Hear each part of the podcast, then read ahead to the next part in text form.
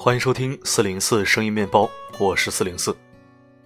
又到了星期五这样一个美好的日子，在这个惬意的夜晚，按理说应该暖一暖耳朵，润一润心房。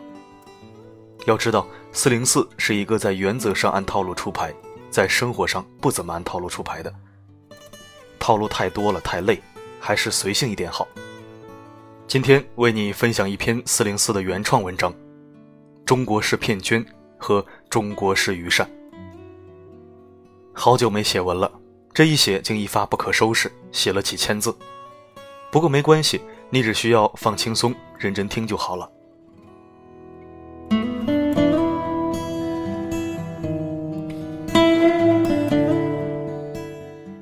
因为真正见识过一些政治层面的事情后，我就不太愿意讨论跟政治沾一点边的话题。中国不仅有贫富差距两重天，还有思想差异两重天。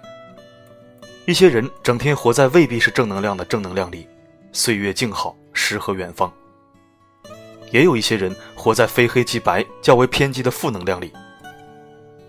就比如抵制美货日货这种话题，我就觉得应该先抵制蠢货。因为我认为科技是没有国界的，尤其是经济全球化的今天，买哪一国的东西和产品跟爱不爱国有什么关系？是不是美国人用 Made in China，他就是不爱美国了？打着爱国旗号给别人扣大帽子的小人行径，实在可耻可恨。然而呢，我的观点也会被一些无脑喷说成是汉奸、二鬼子和美狗，甚至直接给我贴上不爱国的标签。对于此类，我从不反驳，没有意义。要说爱国，我比那些专门给祖国丢脸的爱国贼更爱国。一直有朋友说，你也应该自己写原创啊，老读别人的文章而没有自己的东西，显得缺少灵魂。也有人说我选的文章过于功利。自做号以来，各路大咖级读者每天教我如何做人，如何选文，如何播音，如何运作。如何成为公众号界的特仑苏？真心辅佐也好，吹毛求疵也罢，我都心怀感激。至少人家是认真关注了，才会挑出毛病，指出不足。那今天咱就原创一篇，来聊聊中国式骗捐和中国式愚善。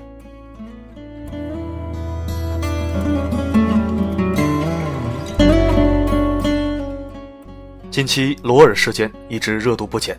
剧情反转多次。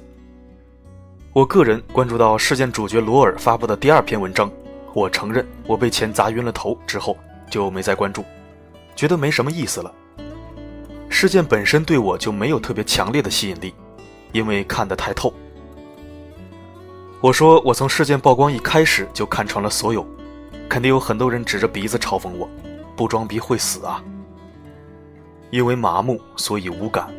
因为看透，所以无视。关于人性的话题，我很早就在我的公众号里探讨过，还专门做过一期讨论人性的播音。对于罗尔事件的解读，我个人简单概括：罗尔的宝贝女儿患了白血病，可谓难治之症。在自己的公众号里，利用腾讯的原创打赏功能，运用个人文字功底和情感渲染，写了一篇感人至深的文章。受到广大读者劈头盖脸的巨额打赏。事件到此本身没什么，有人需要爱心，有人献出爱心，是好事儿，我支持。引发社会大规模关注的导火索是某理财公司及其公众号的粉墨登场。转发罗一笑，你给我站住此文一次，我公司就会支付罗家一元钱捐款。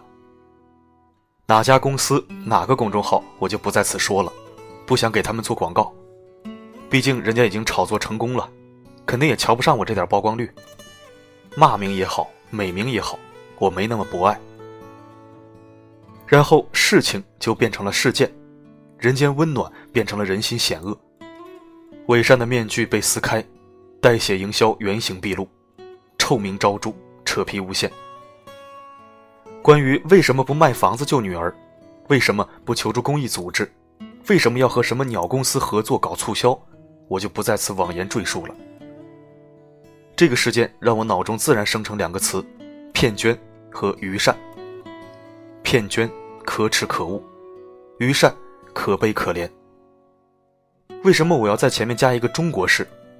不是我跟风赶潮流，而是如若不加，就失去了讨论的意义。罗尔事件，有人说捐款的人没脑子、弱智、脑残，啥都信，骗的就是你。傻子多了，骗子不够用。说这种话的人，我可以理解你们恨铁不成钢的心情，当然也不得不鄙视你们的自视高明和无耻的优越感。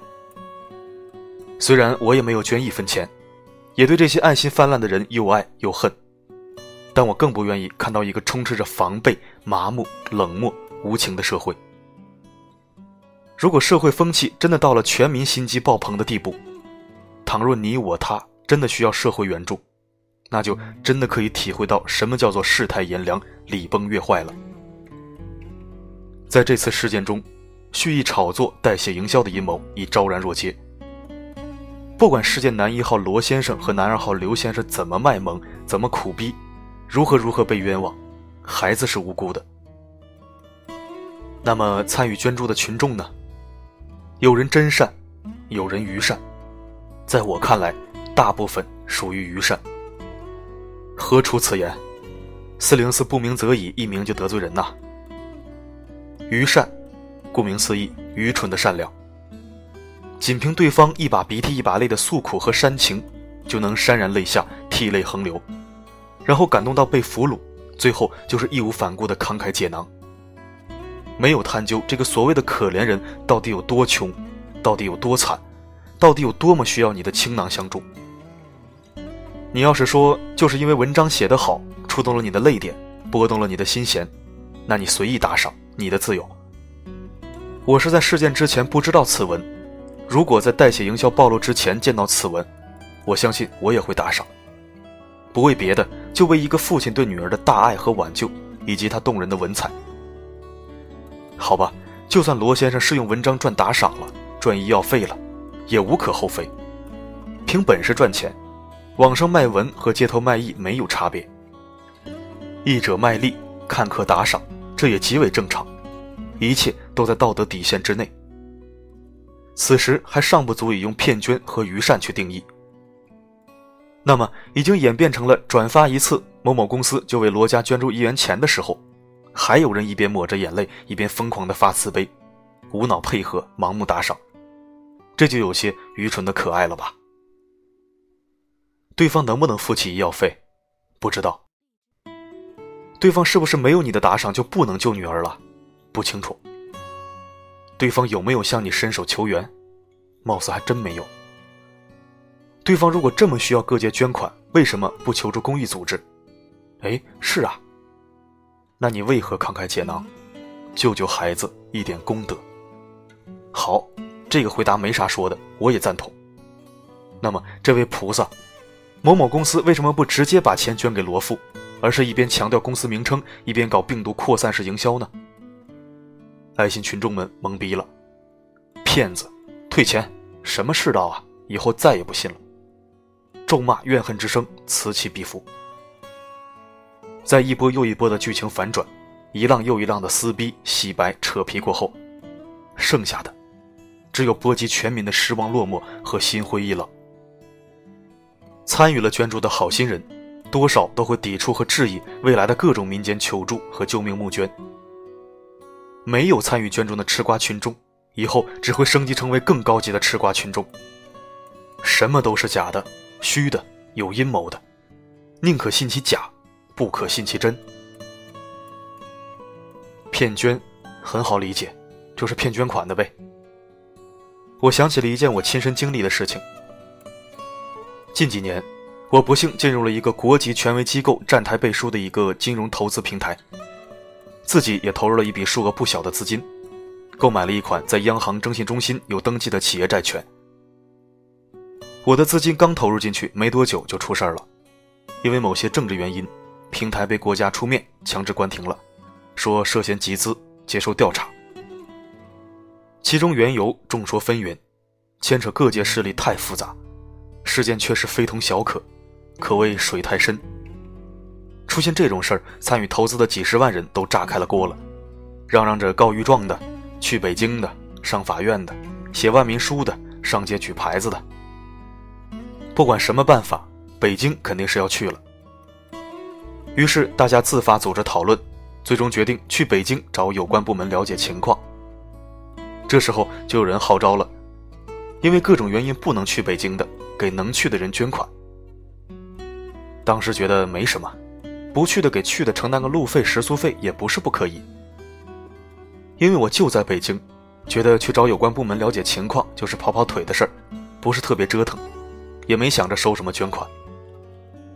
就是这样，也迷迷糊糊的收到了几百元的微信红包，之后立刻买了面包和牛奶分发给其他省份过来的难友。之后还有人发红包，我都拒掉了，因为第二天我未必有时间再来了解情况。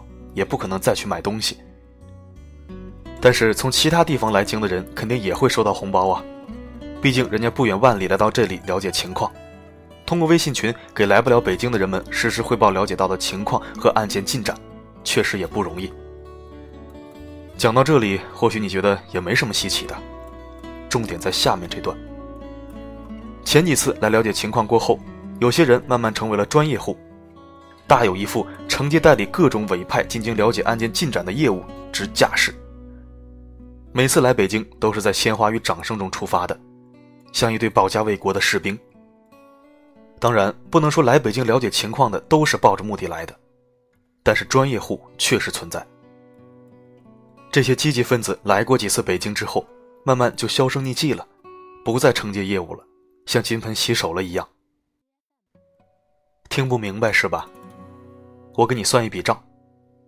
几十万投资者，每次来京的就几百人，甚至几十人，因为人们分布在全国各地，有生意，有工作，有孩子，有私事，不可能人人都跑来了解情况。那么就会有人响应号召，给能去北京的人捐款。这种捐款都是一对一的，自愿的。A 捐给 B，只有 A 和 B 知道，顶多 C 和 D 也会知道，但不可能人尽皆知。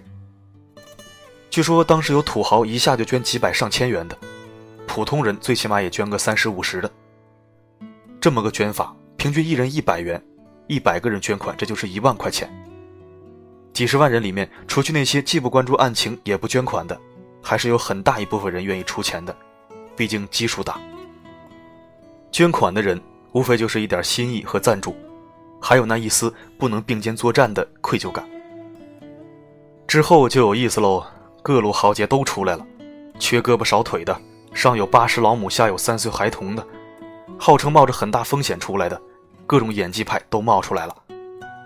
我再次声明，本人不以偏概全，这类角色在大基数里还是占少数，大多数人还是有底线、有原则的，不是什么钱都赚的。这样不等国家处理完案件之后退款，自己套在平台里的钱数都快在北京赚回来了。投资金额小的可能还有盈余，你不信，你还真别不信。在这里，甚至有人因为捐款统一收集管理，后期分配不均而发生内讧的。比如进京之前，一共收集了几万元捐款，一同进京的只有几十人，每人来回路费和在京期间吃住支出用捐款报销之后出现盈余了，怎么分？姑且不说人家目的不纯。耗时耗力的跑北京了解情况，给点跑腿费、辛苦钱也是理所当然的。但是我们中国人喜欢勾心斗角、起内讧啊，事儿没办成，自己先打起来了。这种事儿的源头是什么？都是钱闹的呗。上面这个举例算是比较老实、中肯的，还在情理之中。那么这跟骗捐有何关系呢？在进京者到有关部门了解情况的过程中。会有人实时往群里发一些照片或者小视频，给那些不能来的人提供全程汇报。守在手机旁等待消息的人们心里肯定是感激啊、愧疚啊，有的人就按捺不住了，一边带着哭腔喊着“辛苦了，受累了，一点心意请收下”，一边嗖嗖的给那些前线战士们发大红包。发给你了，收吧，不太好意思；不收吧，人家还不乐意。转念一想。老子不偷不抢的，大老远来这帮你打探消息、汇报情况的，收了又何妨？于是，到底收了多少人的多少钱，只有他自己知道。收了就收了，算是劳务费。可是这时候就有人看到商机了，既然这么多人不愿意或者不方便出来，都喜欢怀着一颗感恩之心在家里捐款，那我就跑一趟呗，去了解情况又不是去送死，遵纪守法、和和气气的，肯定没什么大事儿啊。这一路拍点照片、录点视频发一发，捐款就劈头盖脸的砸过来了，不偷不抢、两情相悦的事儿，何乐不为？来一趟回去还落下个为人民服务的美名，名利双收，这买卖也太好了。于是乎，商机被一些聪明人抓住，雄赳赳、气昂昂的就展开业务了。商机稍纵即逝，都想明白了就没法玩了，差不多就撤。演技与感动齐飞，骗捐，共于善一色。再次强调，这些来了解情况的人们。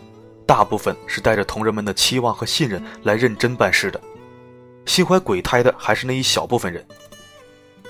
我一直坚信，这个社会还是正人君子多。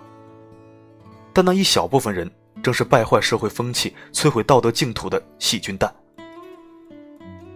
中国人信奉人之初性本善，崇尚善良和宽仁，这是中华民族的传统美德。在可怜和无助面前。人们总是会心生善念，伸出援手，这似乎是大多数中国人的一种本能。这种品质是伟大而温暖的，值得弘扬万世的。可是，在这样一个信仰缺失、道德沦丧、奇葩丛生、怪异寻常的社会环境下，我们祖传的美德会在欺骗和阴谋面前黯然失色，甚至摧毁殆尽。这并不是危言耸听，我们在欣赏真善美的同时。也一定不要忽视假恶丑。成熟的人都会站在事物的两面看问题，以求得进可惩恶扬善，退可明哲保身。那些坏家伙就是利用了人们盲目的性善论，而不惜策划阴谋、投机取巧、提高演技，费尽心机的去研究人性、偷袭善良、突破道德底线，骗取你的真诚和钱财。他们知道你的泪点有多低。知道你的心地有多善，知道你的心灵有多软。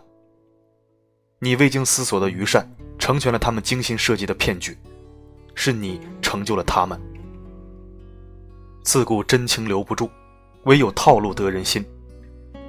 观点有多辛辣，语言有多尖锐，都不是最可怕的。最可怕的是，这样的善恶、美丑、黑白的较量，不断的在我们身边上演，见者心寒，闻者惊诧。北京西单磕头王乞讨几年，拥有好车数辆，房产数套。来源：京华时报。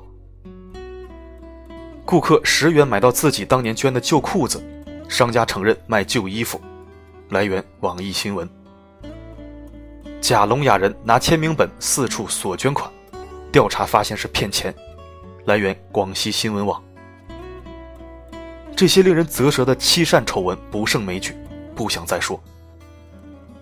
就我个人就亲眼见到过，白天抱着孩子躺在地上装病的乞讨者，晚上换上名牌运动服出来遛弯。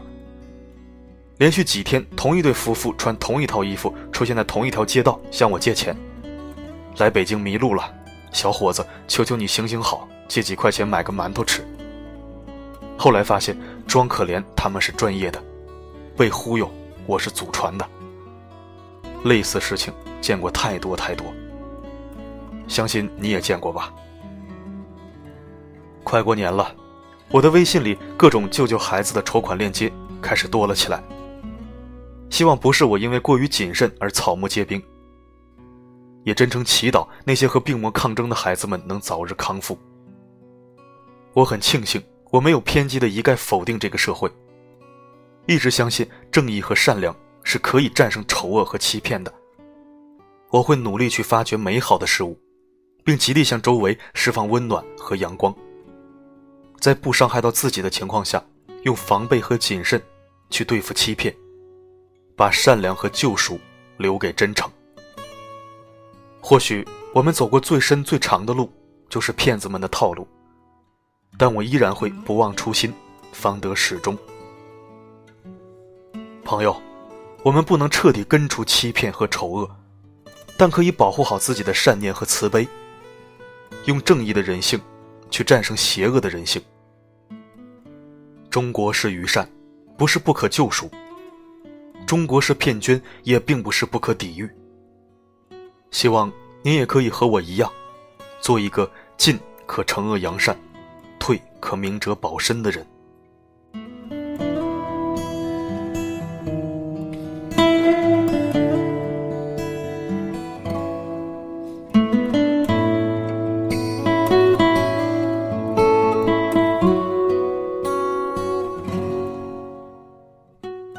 感谢收听，这里是四零四声音面包。如果喜欢我的声音或文字，可以关注或者置顶公众号，也可以在文章下方点赞、评论加转发。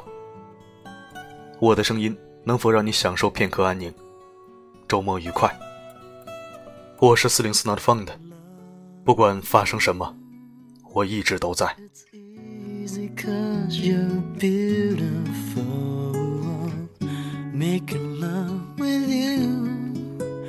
It's all I wanna do.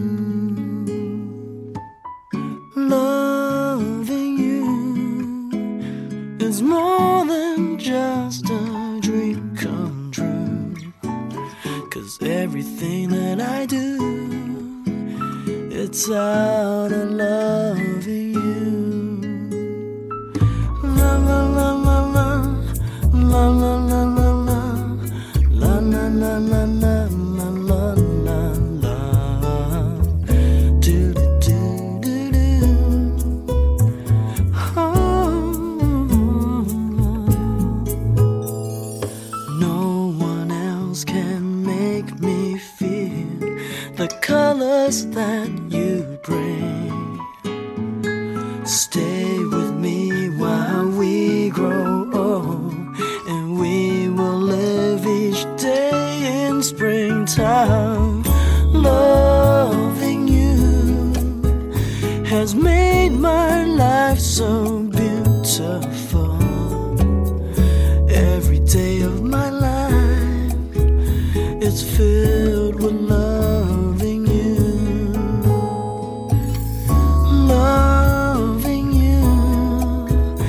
I see your soul come shining